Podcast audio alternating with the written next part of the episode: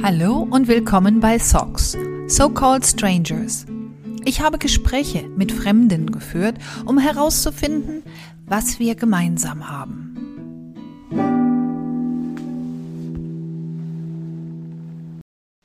My, my default setting is believing in the goodness of people.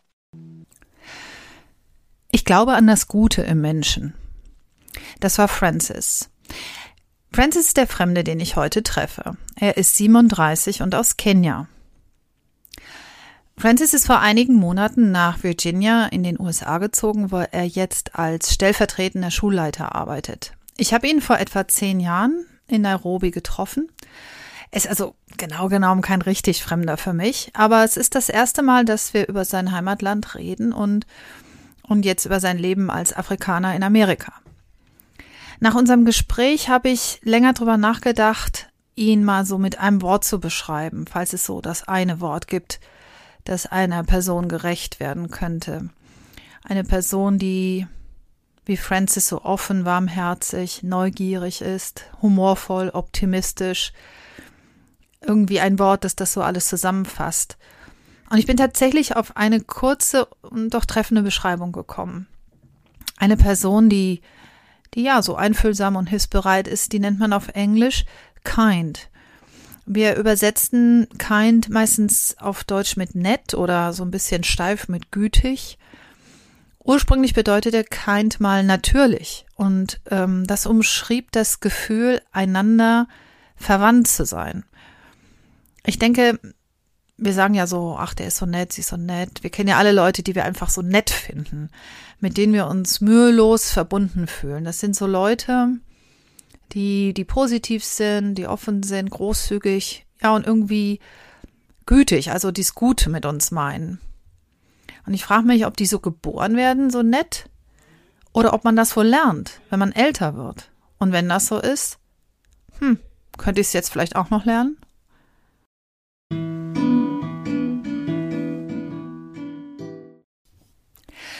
Ich treffe Francis online in seinem neuen Zuhause in der Nähe von Washington, D.C. Francis und seine Frau, die Amerikanerin ist, sind nach etwa zehn gemeinsamen Jahren in Kenia in die USA gezogen. Sie fanden, dass es an der Zeit war, näher bei ihrer Familie zu wohnen. Francis erzählt mir, dass sie sich gut eingelebt haben, sie haben Freude an ihrer Arbeit und haben auch schon neue Freunde gefunden. Zu Anfang erzählt er mir etwas Lustiges über seine Begegnungen mit den neuen amerikanischen Nachbarn. Um, some of the fun experiences I've had is if I'm meeting folks here for the first time, I get a huge compliment about how well I speak English. what do they think you are? I know, it's like, my goodness, your English is very good. And so now I've begun joking and saying, my gosh, you was too. And, you know, where did you learn? And they look at me like, what do you mean? I, am from here. We speak English here. I said, oh, I also speak English where I come from. So I thought maybe you'd been learning as I'd been learning in, in, in, Kenya. Ja, also das war das Treffen mit den neuen Nachbarn. Francis lacht und sagt, sie loben mich, dass ich so gut Englisch spreche. Und dann frage ich sie, wo sie denn so gut Englisch gelernt hätten. Francis trägt ein schmales Perlenarmband in dem die Flagge Kenias eingearbeitet ist. Das zeigt er den Leuten dann als Hinweis, wo er herkommt. Die meisten raten dann, hm, dass er wohl Afrikaner ist, aber, sagt Francis, sie kennen die kenianische Flagge nicht und sie haben keine Ahnung, wo Kenia ist. Ist so lustig, fügt er hinzu. Ja, ist es das? Frage ich mich. Ist das lustig? Wir sprechen darüber, dass so eine Ignoranz, wenn man das mal so mit Nichtwissen gleichsetzt, ja durchaus zu lustigen Situationen führen kann. Nichtwissen ist ja völlig in Ordnung. Die kenianische Flagge nicht zu erkennen, ist ja auch völlig in Ordnung. Die meisten Menschen kennen sich so mit den riesigen Unterschieden auf einem Kontinent ja auch nicht aus. Schon gar nicht mit denen in einer fremden Region oder innerhalb eines fremden Landes. Das muss ja auch kein Mensch alles wissen. Ich denke aber, dass Neugier hier der entscheidende Faktor ist. Denn wenn man nachfragt und dann dazulernt, also das hat ja noch nie zu einer peinlichen Situation geführt. Es wird dann unangenehm, wenn, wenn da Ignoranz ist und keine Neugier.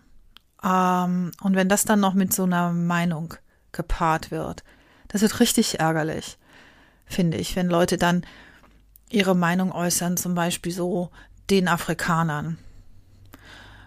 Und Francis stimmt mir da auch zu. Und er sagt, wenn er die Möglichkeit hat, mit der Person ins Gespräch zu kommen und ihr ein bisschen über Kenia zu erzählen, dann freuten sich die meisten, mehr über sein Heimatland und die Besonderheiten von Kenia zu erfahren. Mm. So I'm hoping that as they as they meet me, as we get to talk more, and I get to share pieces about mm. Kenya, there's, some kind of um, a, a, bit more of understanding of, of Kenya as opposed to Africa as a mm. country, to all, all of the African countries. Also normalerweise vermeide ich lieber Themen, die auf dünnes Eis führen. Aber ich vertraue Francis sehr, dass er meinen Neugier, mein Interesse versteht. Und deswegen frage ich ihn ohne Umschweife oder so ein bisschen geplaudert zum Aufwärmen, ob er mir etwas erklären kann über die verschiedenen Volksstämme Kenias, die Tribes. Lass mich kurz erklären, warum ich ihn das frage. Bekanntermaßen war Präsident Obamas Vater Kenianer, und zwar ein Luo. Ähm, die Luos sind der zweit einflussreichste Volksstamm Kenias. Und ich las vor kurzem, dass Obama trotz des systemischen Rassismus in den USA eine bessere Chance hatte, Präsident in einem von weißer Mehrheit bestimmten Amerika zu werden, was er ja wurde, als ganz theoretisch Präsident von Kenia. Weil seine Familie, weil also Obamas Familie nicht dem einflussreichsten Volksstamm der Kikuyu angehört. Das fand ich ziemlich beeindruckend und so frage ich Francis, ob er mir dazu ein bisschen was erklären kann zu Tribes, zu Volksstämmen. Und ich bin froh, dass er ein bisschen ausholt und mir kurz die sozioökonomischen Muster Kenias erläutert. Er ähm, erklärt, da ist eine riesige Lücke zwischen arm und reich. Und die allermeisten Kenianer bewegen sich am unteren Ende der Gesellschaft, trotz einer wachsenden Mittelschicht. Solange kein Wahlkampf ist, sagt Francis, ist Kenia ein friedliches Land. Du kannst überall hinfahren und welchem Volksstamm man angehört, spielt überhaupt gar keine Rolle. Aber sobald der Wahlkampf für die Präsidentenwahl ansteht, wird das auf einmal wichtig. Die Leute sagen sich, keine Ahnung, was der Typ für einen Plan hat, Hauptsache er ist einer von uns, also werde ich für ihn stimmen. Die Leute unterstützen eben gern das, was ihnen irgendwie vertraut ist. Und diese Haltung, die führt natürlich zu sehr heftigen Spannungen, vor allem in Nairobi. Während des Wahlkampfs herrscht die Gewalt in den Straßen und Plünderungen sind an der Tagesordnung. Die meisten Menschen versuchen dann die Hauptstadt zu verlassen und halten sich in ihren Heimatdörfern auf, wo sie sicherer sind. Hm, ich verstehe nun, dass es für diese Unruhen und Straßenkämpfe keine konkreten Gründe gibt. Francis nennt das, also nennt diese Situation ein soziales Konstrukt. Sie habe an sich gar keine Bedeutung. Ich habe gelesen, nach den Wahlen 2007 hörten die Aufstände und gewalttätigen Ausschreitungen monatelang nicht auf. Tausende wurden obdachlos, mehr als tausend Menschen fanden ihren Tod. Diese tragischen Vorfälle haben dazu geführt, dass junge Kenianer die Abgrenzungen zwischen den Volksstämmen heute ganz anders sehen. So it's really what you're saying. It's really a social construct where it doesn't mean anything in itself mm. in modern Kenya, except for this time Um, but then, you know, after 2007, after that whole political tension that happened in Kenya, the post election violence, people became really afraid. So they tried to minimize those tensions during election time. So, in, in other words, in modern Kenya, there is a realization that although we are from different tribes, really we're one nation. Francis sagt hier, Kenianer haben erkannt, dass wir zwar aus unterschiedlichen Volksstämmen kommen, aber eine Nation sind. Und dieses Umdenken braucht Zeit, fügt er hinzu. Und ich denke so für mich, na, so ein Satz, wir sind alle verschieden durch eine Nation, na, das könnte auch gerne auf jeder Flagge stehen, oder? Er kommt nochmal auf meine Eingangsfrage zu Obama zurück und weist darauf hin, dass die USA im Vergleich mit Kenia ein altes Land ist. Kenia ist ja keine 60 Jahre alt. Francis fragt sich, ob sich seine Heimat noch zu seinen Lebzeiten in einen modernen Staat entwickeln wird. Als ich klein war, erinnert er sich, wusste ich nicht mal, dass es überhaupt Präsidentschaftskandidaten gibt. Wir hatten denselben Präsidenten 24 Jahre lang. Jeden Donnerstag kam ein Lieferwagen zu jeder Schule des Landes und jedes Kind bekam ein Milchpäckchen direkt vom Präsidenten. Wir haben ihn geliebt. But, uh, but also at the time, in terms of uh, like when I was growing up, there weren't any political tensions. There was only one president that I knew in my childhood, who who was president for 24 years. So, you know, it, it was just we knew that election time came and this person was president again, and that's how, you know, I wasn't caught into oh these candidates, and it was Moy, the president, who gave us milk as school children every Thursday there'd be a big truck that came with the, for every school in Kenya that came with packets of milk to give the school children. So we loved him. Daniel Arab Moy hieß der Präsident, der fast ein Vierteljahrhundert in Kenia regierte. Wusste Francis, dass Moy von einem anderen Volksstamm war als seine Eltern? Na klar, antwortet Francis. Von seinem Namen her. Wir erkennen doch den Volksstamm am Namen. Wenn Leute meinen hören, wissen sie, ich bin Luja. Wir sahen uns damals so die Klassenlisten an und wussten, ach guck, der ist Kikuyu, der ist Kamba, dieser Luo. Es gab Unterschiede, aber es gab keine Trennung. So you could look at a class list and you go, oh, Martin Mwangi, that's Kikuyu, John Joroge, that's Kikuyu, uh, Caroline Mutia, that's Kamba, just with the name. And then, it, so it, it was very alive also when I was growing up, but not in a, in a divisive way, but we are diverse, but in the same class. And in day to day life, you don't really see this group hanging out by that group. It wasn't divisive.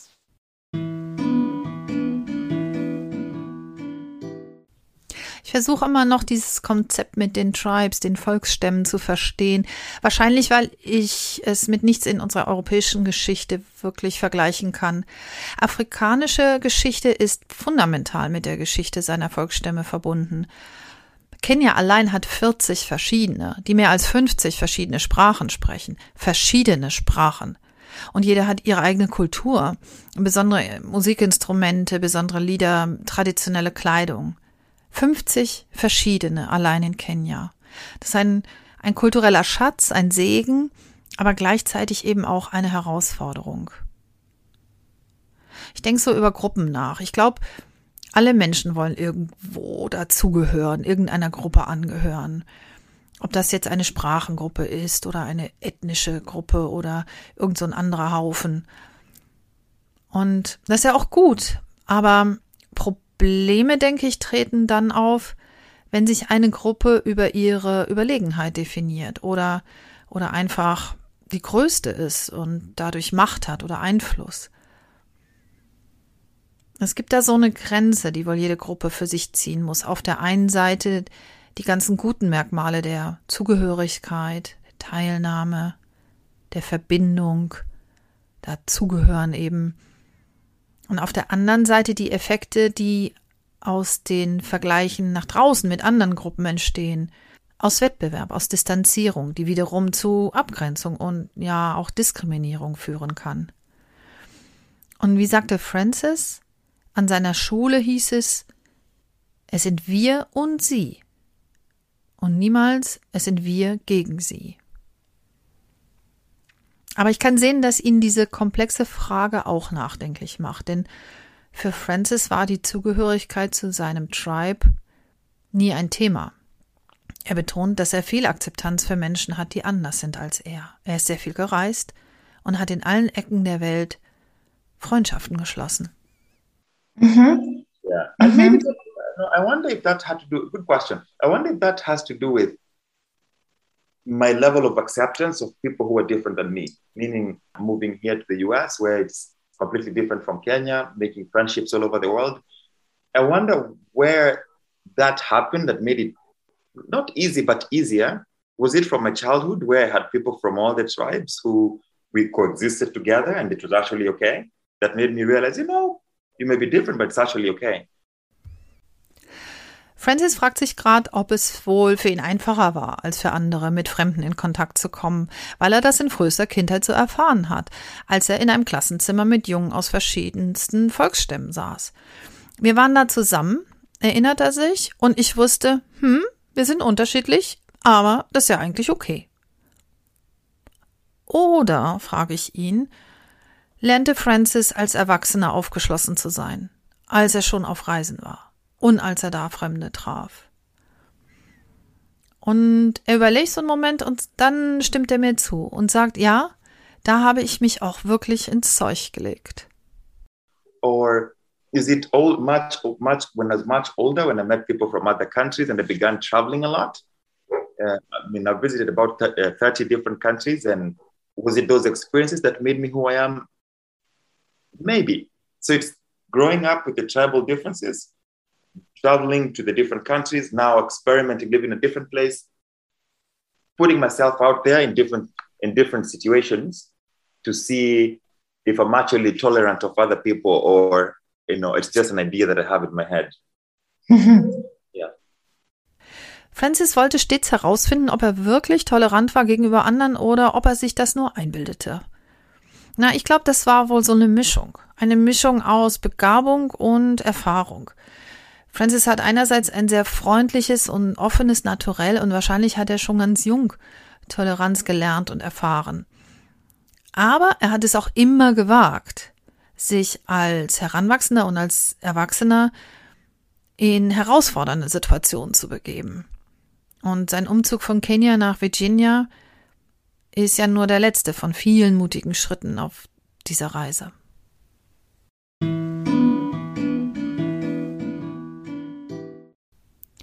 Francis Eltern haben ihn immer unterstützt, obwohl sie selbst selten gereist sind. Francis erzählt mir, dass seine Mutter zum ersten Mal am Meer war, als sie für seine Hochzeit an die Küste kam.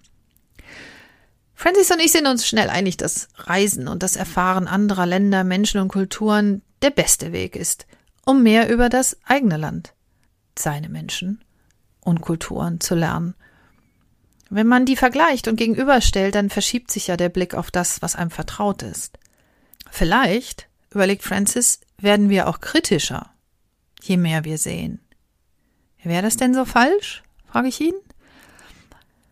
Und wir denken gemeinsam drüber nach. Und er erzählt mir eine Geschichte von seiner Mutter, als sie das erste Mal außerhalb Kenias verreiste. Zuerst war sie überwältigt von der Größe des internationalen Flughafens in Nairobi, da sie bis dahin nur den Inlandsflughafen gesehen hatte. Ihr Flug ging von Nairobi zunächst bis Frankfurt. Und das war so groß und glänzend, dass Kenya International, naja, auf den zweiten Platz zurückfiel. Sie landete schließlich in Philadelphia. Und das war so groß und glänzend, da wirkte Frankfurt fast klein. Und als sie nach Nairobi zurückkam, sagt Francis, der mit ihr reiste, da konnte er sehen, wie traurig sie wurde, als ihr klar wurde, dass die Ankunftshalle in Kenia eigentlich ein bisschen schäbig und, und abgewetzt aussah. Ihr Blick hatte sich verändert. Ich glaube, wenn man über die vertrauten Plätze, Gebäude oder Zimmer nachdenkt, dann gilt wohl für jeden, dass sich die Perspektive ändert, sobald man neue Umgebungen kennenlernt. Wir kennen doch alle das seltsame Gefühl, ins Elternhaus zurückzukommen und festzustellen, wie klein das ehemalige Kinderzimmer ist, oder der Garten oder, oder die Straßen, der ganze Ort. Diese Veränderung im Blick findet aber in Bezug auf Menschen nicht genauso statt, oder? Ich frage Francis, werden wir denn auch kritischer gegenüber unserer Familie und unseren Freunden, je mehr Menschen wir kennenlernen? Wir grübeln und er sagt, hm, ich weiß es nicht. Aber weißt du, wie es meiner Mutter ging? sagt er. Also, sie genoss ihre Reise aus vollem Herzen und war dann richtig froh, als sie in ihrem Haus und in ihrem Dorf zurück war. Und wenn sie heute zum Wasserholen unterwegs ist, sagt Francis, und sie trifft ihre Nachbarn, quatscht mit denen, dann ist sie ganz und gar an dem Ort, den sie ihr Zuhause nennt.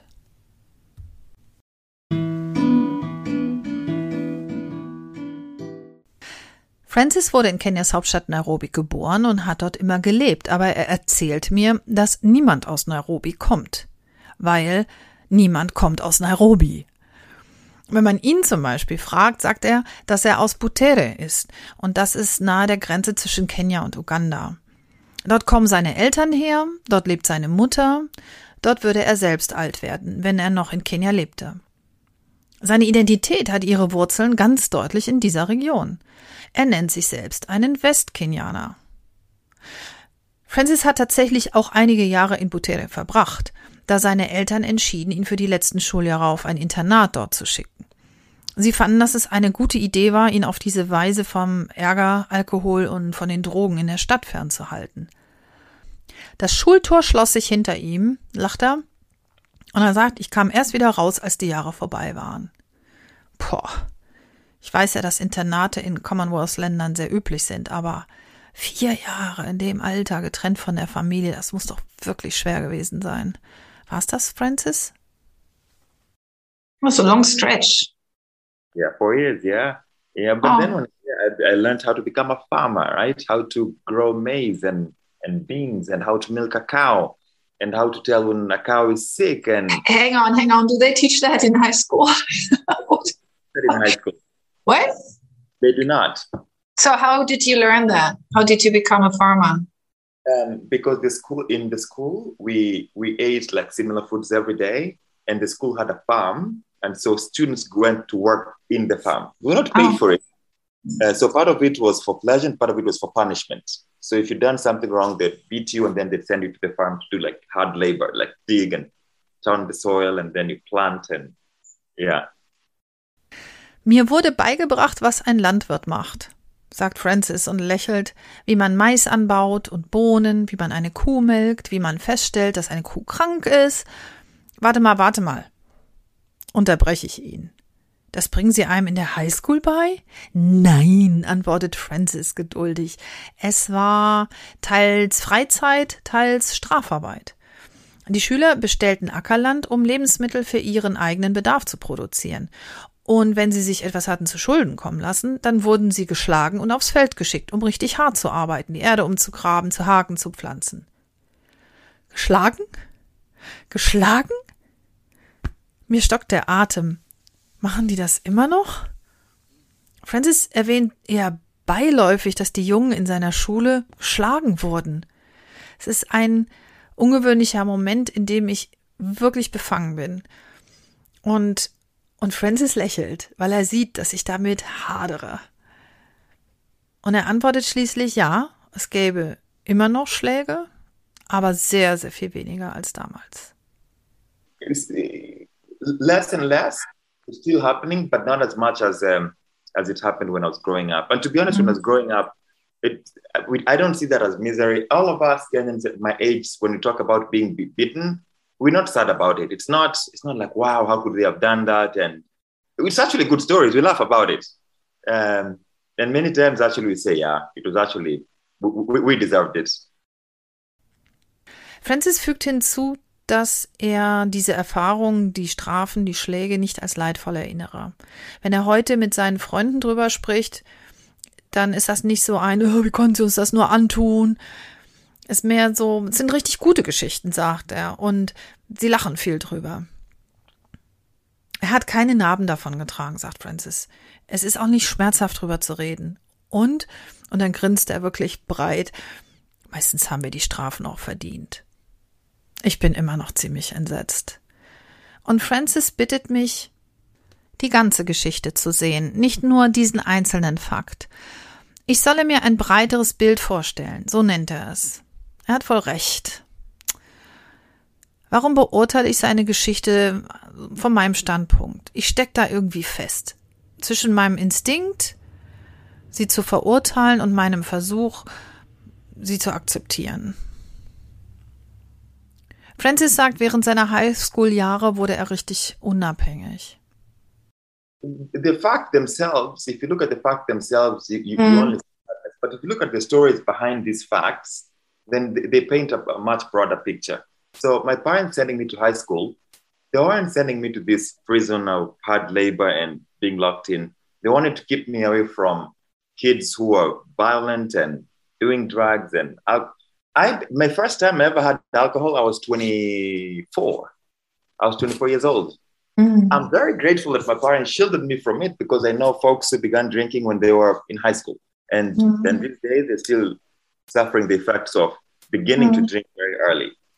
So the fact itself being sent to boarding school, is it sad? I, mm, you know, no, because then you learn how to become, I don't know, I learned how to become independent in terms of you are with other boys and you have same school uniform. And so if you do laundry, you sit down and watch your shirt dry because if you leave it, someone else will come and take your clean shirt and put the dirty one, and then you would never find it because it's all a thousand boys having the same color shirt. Or you know, so you learn how to maneuver the world and make it work. Hier erzählt Francis, dass alle Jungen die gleiche Schuluniform und das gleiche Hemd trugen. Wenn ich es wusch, sagt er, musste ich es danach beim Trocknen auf der Leine bewachen, denn es hätte jemand kommen können, es nehmen und an seine Stelle sein eigenes dreckiges hängen. Und ich hätte meins nie wiedergefunden. Also auch da, ich lernte, ich lernte mich in der Welt zurechtzufinden und klarzukommen.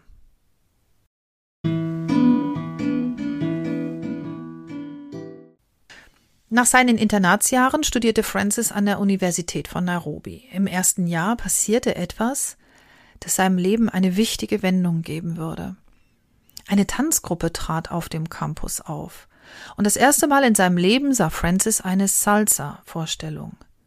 Ich saß und ich liebte es, sagt Francis, der bis dahin noch nie von Salsa gehört hatte, das Wort nicht, und von dem Tanz schon gar nicht. Und das, er wollte es unbedingt lernen. Er wollte unbedingt Salsa tanzen lernen. Und das hat er getan. Und als er das tat, merkte er schnell, dass die Texte zur Musik auf Spanisch waren. Und dann lernte er Spanisch. Und während er das tat, traf er immer wieder auf Leute, die aus spanisch sprechenden Ländern kamen. Sie erzählten ihm von daheim und aus ihrem Leben. Und Francis entschied, ich muss nach Mexiko. Und seine Familie hielt das zunächst für eine ziemlich absurde Idee. Aber Francis realisierte auch diesen Plan und verbrachte sogar drei Monate in Mexiko. Ich kam zurück mit so vielen wunderbaren Erinnerungen positiven Erlebnissen, sagte er, dass ich entschied, jetzt möchte ich mehr sehen. Er startete seine Karriere als Lehrer und verbrachte alle Ferien auf Reisen und bei der Erkundung der Welt. Ach, ich liebe diese Geschichte. Diese Salsa-Truppe, die alles ins Rollen bringt. Ich glaube, Francis hätte auf eine, sagen wir mal, russische Tanztruppe nicht so reagiert. Da ist sowas in der Art, wie Latinos ihre Lebensfreude in ihrer Musik und im Tanz ausdrücken, die ich ganz und gar in Francis Persönlichkeit wieder gespiegelt sehe. Er ist eine Frohnatur, er ist positiv und wenn er mit Begeisterung über Salsa spricht, dann leuchten seine Augen und das ist nur zu deutlich, dass sein Herz irgendwie in einem Latino-Takt schlägt. Ich muss auf jeden Fall noch erwähnen, dass Spanisch nicht so was wie sein Hobby ist. Er hat nämlich nicht nur einen Bachelor in Science und einen Master in International Education. Er wurde auch mit einem Diplom für Spanisch als Fremdsprache ausgezeichnet. Er spricht es nämlich inzwischen so gut wie seine eigentlichen Muttersprachen Englisch, Swahili und Luja.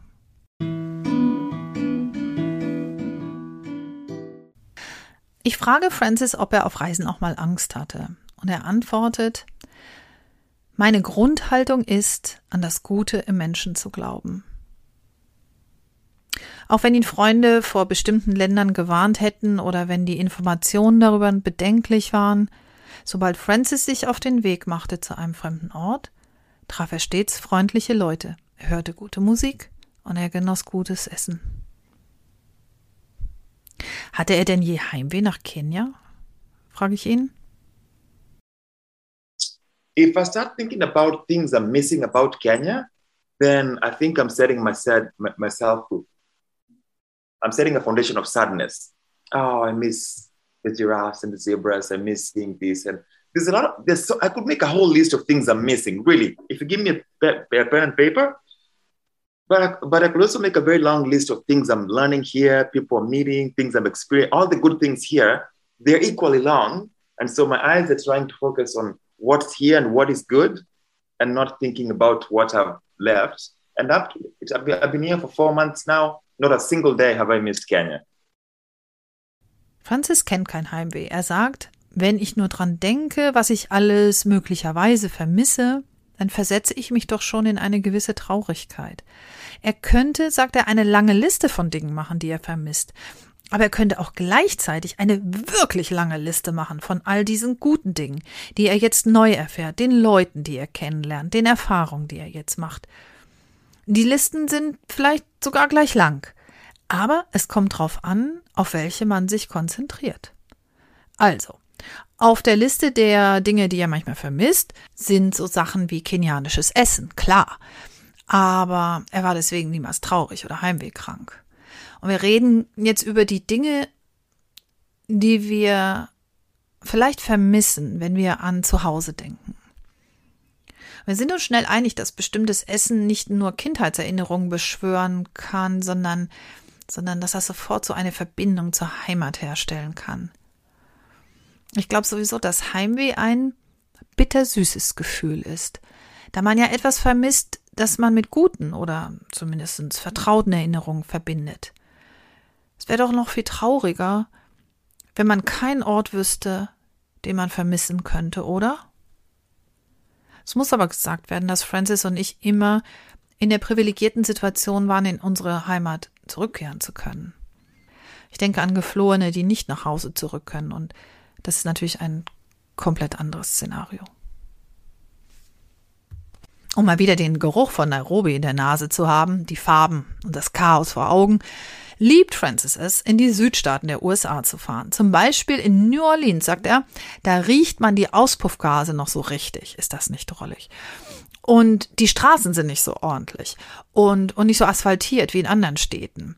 Die Leute fahren auch aggressiver, halten ja auch nicht unbedingt an jeder roten Ampel. Ach, sagt Francis, das zu erleben in Louisiana oder in Florida, das, das transportiert mich direkt nach Nairobi. Ist das nicht interessant? Es macht ihm Freude, an einem Ort zu sein, der wenig geordnet ist und sonderbar riecht, weil er ihn an Kenya erinnert. Francis findet einfach in allem das Gute. Dass er an das Gute im Menschen glaubt, sagte er vorhin, ich frage mich, ob dieses Vertrauensmantra auch einmal in Frage gestellt wurde. Und Francis erzählt mir daraufhin, was ihm kürzlich passiert ist. Auf einer Fahrt von Alabama nach Pennsylvania, irgendwo in den Südstaaten, wollten er und seine Frau in einem Airbnb übernachten und hatten da so ein Häuschen gemietet.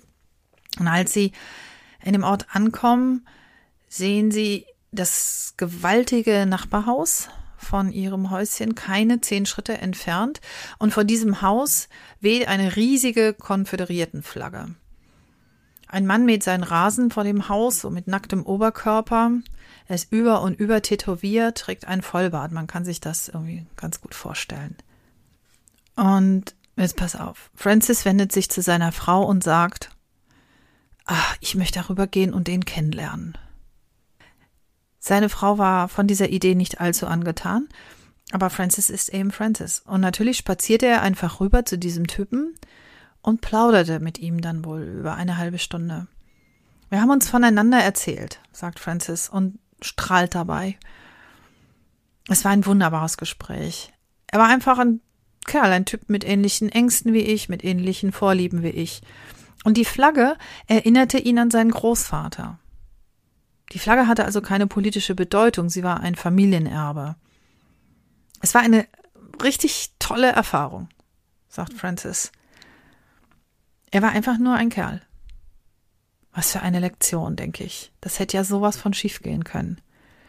Aber wäre Francis nicht mutig gewesen und hätte er sich nicht auf sein Vertrauen verlassen, dann hätte er eine außergewöhnliche Begegnung verpasst. Diesen Mut, denke ich, den, den kann man kaum lernen, oder? Ich habe auch schlechte Erfahrungen gemacht, gibt Francis zu. Aber die können die guten nicht wettmachen. Francis findet, man kann Erlebnisse verbuchen, wie Bewegungen auf einem Konto für Lebenserfahrungen. Nach einem schlechten Erlebnis hebt man zwar vom Konto Vertrauenspunkte ab, aber alles in allem ist die Bilanz immer positiv weil es auf der Habenseite einen riesigen Überschuss an guten Erlebnissen gibt. Dieses unerschütterliche Vertrauen führt Francis auf seine Kindheit zurück. Kenianer stehen einander zur Seite, sagt er. Wenn du mitten in der Nacht einen Platten hast, werden sofort Leute kommen, um dir zu helfen. Ich wäre sogar sehr erstaunt, wenn ich ein Problem hätte und keiner mir helfen würde. Wir erwarten einfach, freundlich zueinander zu sein. Er sagt, We expect to be kind to each other. Freundlich zueinander. Wie ich anfangs schrieb, bedeutete kind einmal das gleiche wie natürlich. Und Francis sagt hier wortwörtlich, dass Freundlichkeit und Hilfsbereitschaft etwas ist, was er und alle Kenianer als einfach als natürlich voneinander erwarten.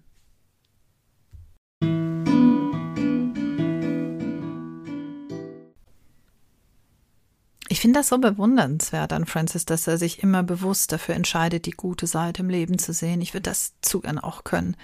Aber ich gehöre nun mal mehr zu denen, die sich schneller sorgen und eher erwarten, dass das Schlimmste passiert.